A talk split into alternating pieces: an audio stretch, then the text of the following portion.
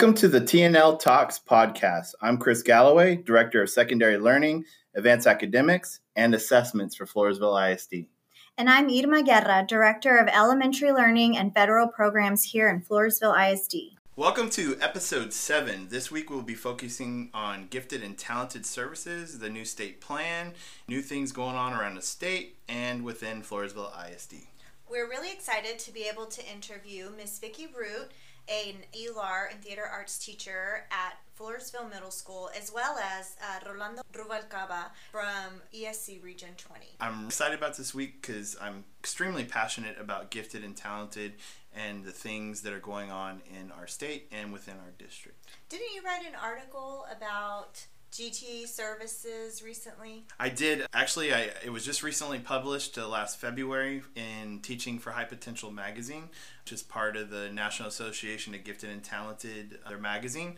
It was on secondary services for gifted and talented because historically, at the secondary level, the gifted and talented services are typically only offered in advanced courses. But we tried something in my former district that was innovative and we kind of took it to the next level. So that article was in that magazine. So I was really excited about awesome. that. Awesome. Congratulations. Thank you. Let's get to our first interview this week.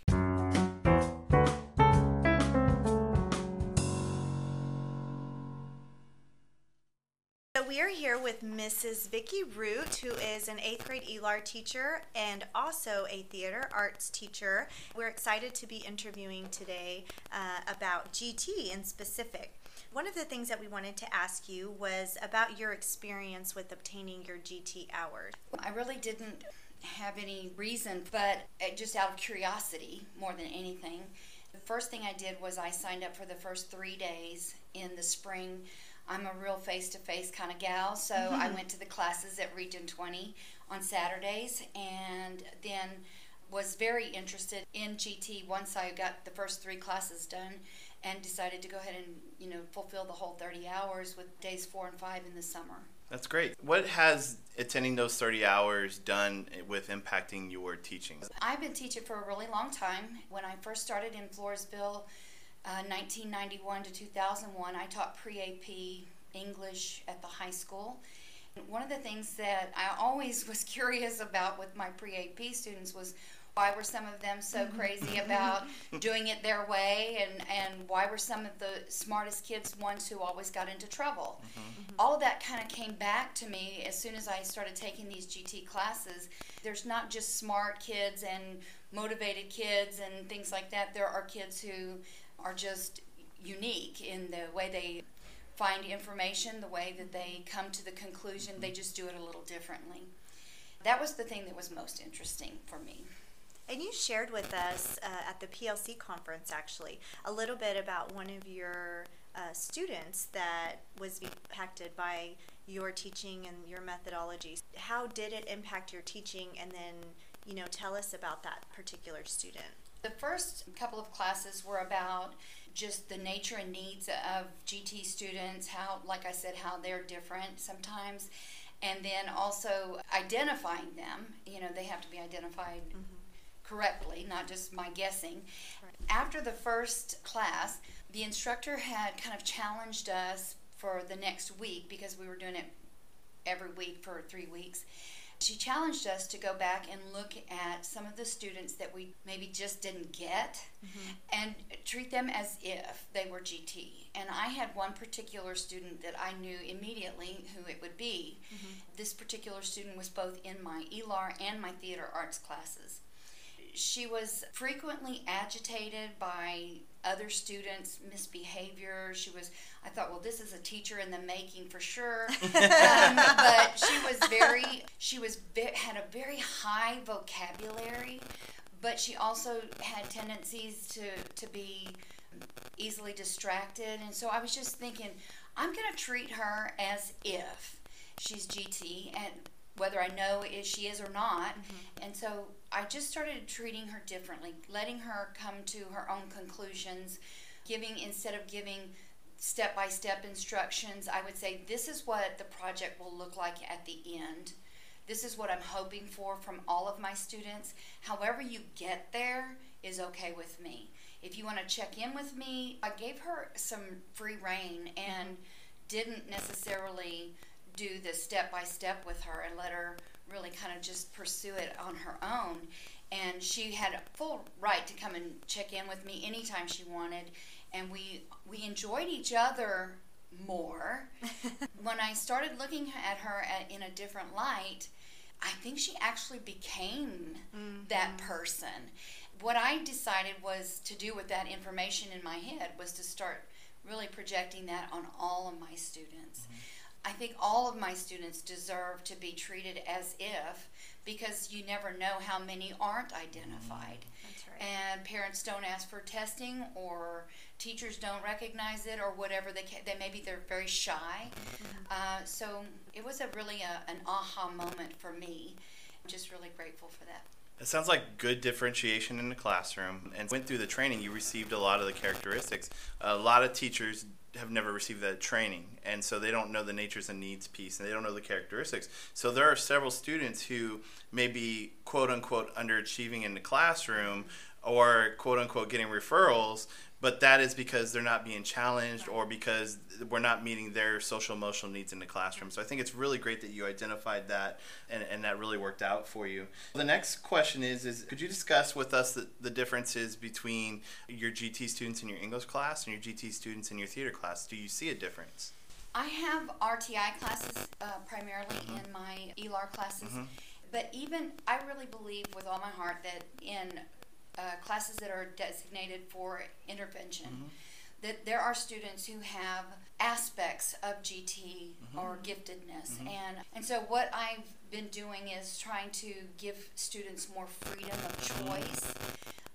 I may, you know, I may say, Irma, you have to read, but I'm going to give you the choice of reading today from a magazine or from a newspaper. Mm-hmm. I had a student tell me in my in my pause intervention just 30 minutes ago, I asked them, Do you like to read? Do you like to go to the library, check out a book, and take it home and read it?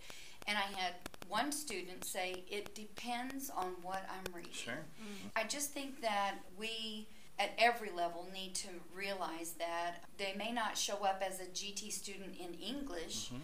but maybe they're gifted in math. Sure. They uh, or for the example that I used with the young lady in my uh, theater class and ELAR class, I recognized the giftedness because of her high level of vocabulary mm-hmm. because she did not. She had a much higher level of vocabulary than most of my middle school students. When I gave her the freedom to show her creativity, she was one of those that was gifted in the area of the creativity mm-hmm. and the arts and she was constantly drawing and constantly giving me papers with pictures on them and that was her area of giftedness i mm-hmm. really believe that think about us as adults you know we are all I believe, gifted in a certain area, or mm-hmm. we have strengths or exhibit strengths in a certain area versus maybe others you may not. It's, it's really the same way with kids, and it's wonderful that you recognize that and recognize that really and truly every child has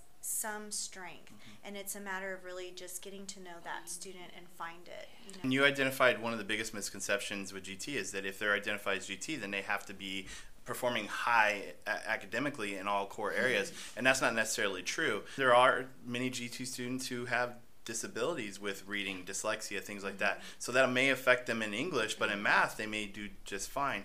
There are some districts, and, and our district isn't quite there yet, but that identify giftedness in leadership, arts, band, and things like that musically. So there are different forms of giftedness, but those same students still have the same social emotional needs that your kids that are gifted in math have. So it's super important to, to realize that, and I'm glad that you, you identified that. That's really great. Next question we have Is there anything you want to talk about regarding GT, whether in your classroom, in the district, the experiences, anything you want to add to the podcast? Sure. Uh, the one thing that I'm going to piggyback on what you just said because it brought me to tears. Uh, America's Got Talent this past yes. year mm-hmm. when an autistic blind young man was so gifted in music that he won mm-hmm. the whole you know the whole contest. Mm-hmm. I really believe that we need to take a better look at students and I would love to see our district grow in the area of leadership and arts. Yes, because because of my interest in the mm-hmm. theater. Sure.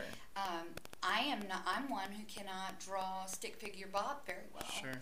But I can create costumes like you would not yeah. believe. all do have. I think we do have areas of giftedness, all of us. Awesome. Well, we appreciate your time. Thank you so much for joining us. It was you. fun.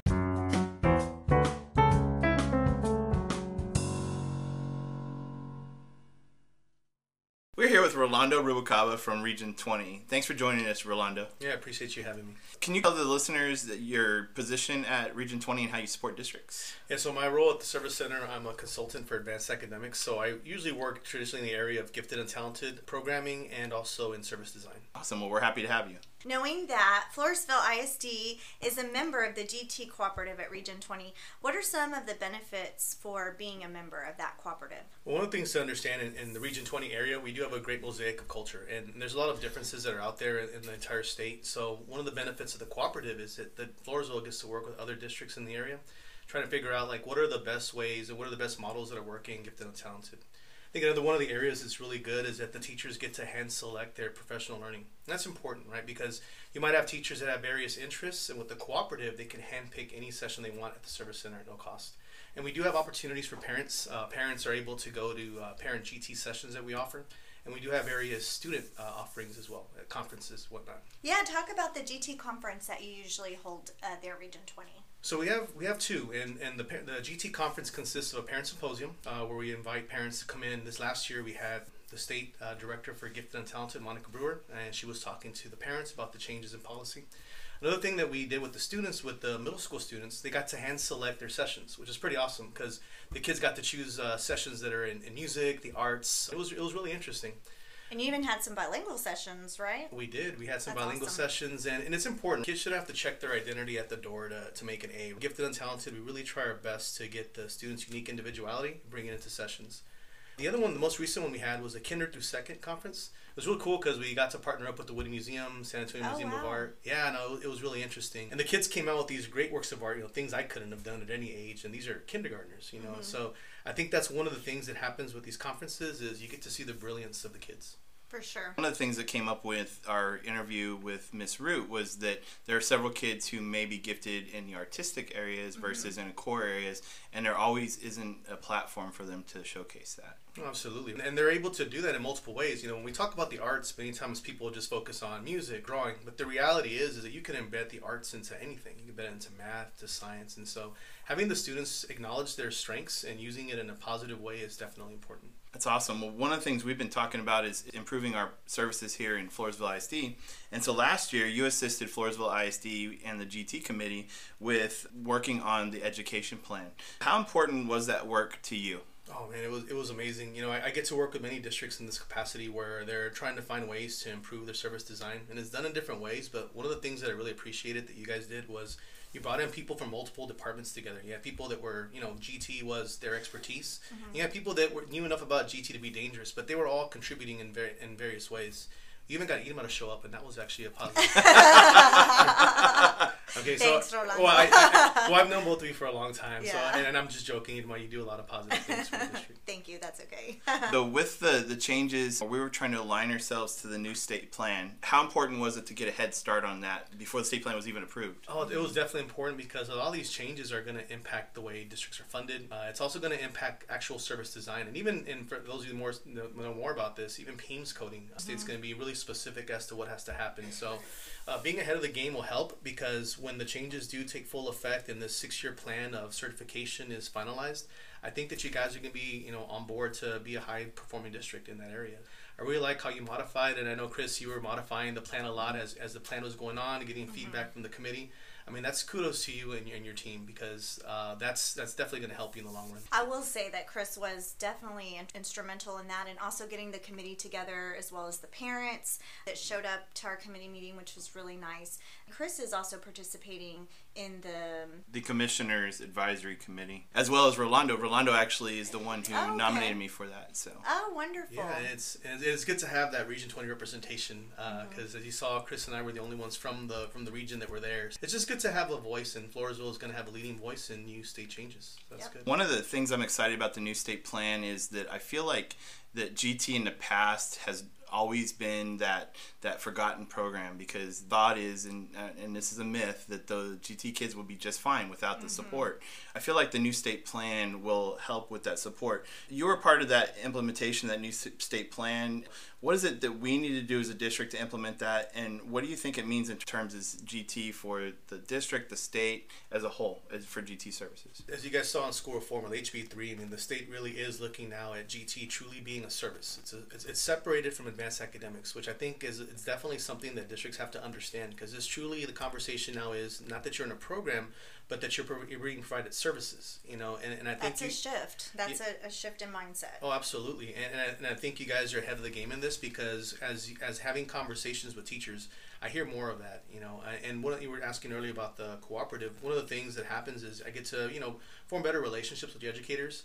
I remember I was having a kind of a bad day one day, and, and uh, it was a session that was happening in the summer, and uh, one of your teachers, uh, Kirsten Ernst from Floresville North, just came up to me, asked me how my day was going, and it was it was pretty awesome. It just shows the relationships you guys have here at the district. But going back to the the state plan, you know, one of the things that we really got to under, understand is that when we look at service design and policy, you know, what are we offering for our kids that's different? I think that you've already started those crucial conversations with the high schools, the middle schools, and, and truly asking if you are in a class, you know, what are you doing differently for this child to achieve more? Yeah, and I think that's important because for years, Floresville's run on that pull out model. But when you look at the true definition of pull out, we're not supplanting the four core in that pull out. It's more of an extension to what's going on in the classroom. But it's important to provide the support with first instruction on that four core. Absolutely, and that's in, that's inherent in the state plan, right? And, and in fact, there's a new area in the state plan that says that the core curriculum needs to be modified and adjusted for gifted and talented students, and uh, it goes outside of the pullout, right? Kids are not GT just a portion of the day, you know. So how are we addressing the needs of our kids, not only academic needs but affective needs? For our listeners, our parents, and our teachers alike, one of the things that might stand out to them is that the state plan is a lot of change, but it's going to take time to get to that change. So, what is it the steps for the districts as they work towards implementing those new things, incorporating the state plan? Because parents are going to say, well, we should have this now, but teachers are probably saying, how are we going to implement this right away? So, what are some advice for both of those areas? Definitely a concern, right? We want to ensure that this is not becoming just a compliance piece, you know. So we have this vision of where we want to see the district, right, and ultimately leveraging the strengths that you have. And I think it's important for the district to have a long-range plan where they look at what are we currently offering and how can it evolve with the state plan. One of the things that I can suggest to the parents uh, out there is that if you and the teachers as well is if we truly are looking at this being a service model, you know, start having those conversations as to what the kids do well, like what's not what's not offered on the table when it comes to curriculum and how to bring that in so that students can, can be themselves in the class. And so it's a process, uh, but it's definitely one that's a collaboration between the district and the community. Well, I think going in the right direction as far as GT, and I'm really excited to see where it takes us. Me too. I think even the teachers going to Region 20 to get their 30 hours has really assisted a lot in being able to service the students in a more productive way within the classroom. I agree. So, Rolando, is there anything else you want to add to our discussion? Yeah, I was, I was going to say with the idea of the teachers going to the service center, and one of the things that I appreciate is they get to hand select. So if you have teachers that are interested in the arts, they can take an art session. If they're interested in math, take a math session. And I think that's really going to have a better impact on the students in the classroom. But overall, I'm very excited about the changes that are happening in Floresville. You guys are an excellent team, and, and I'm just I'm, I'm happy to be a part of it. Thank you. We enjoy having you. Thank you for your time. Appreciate it.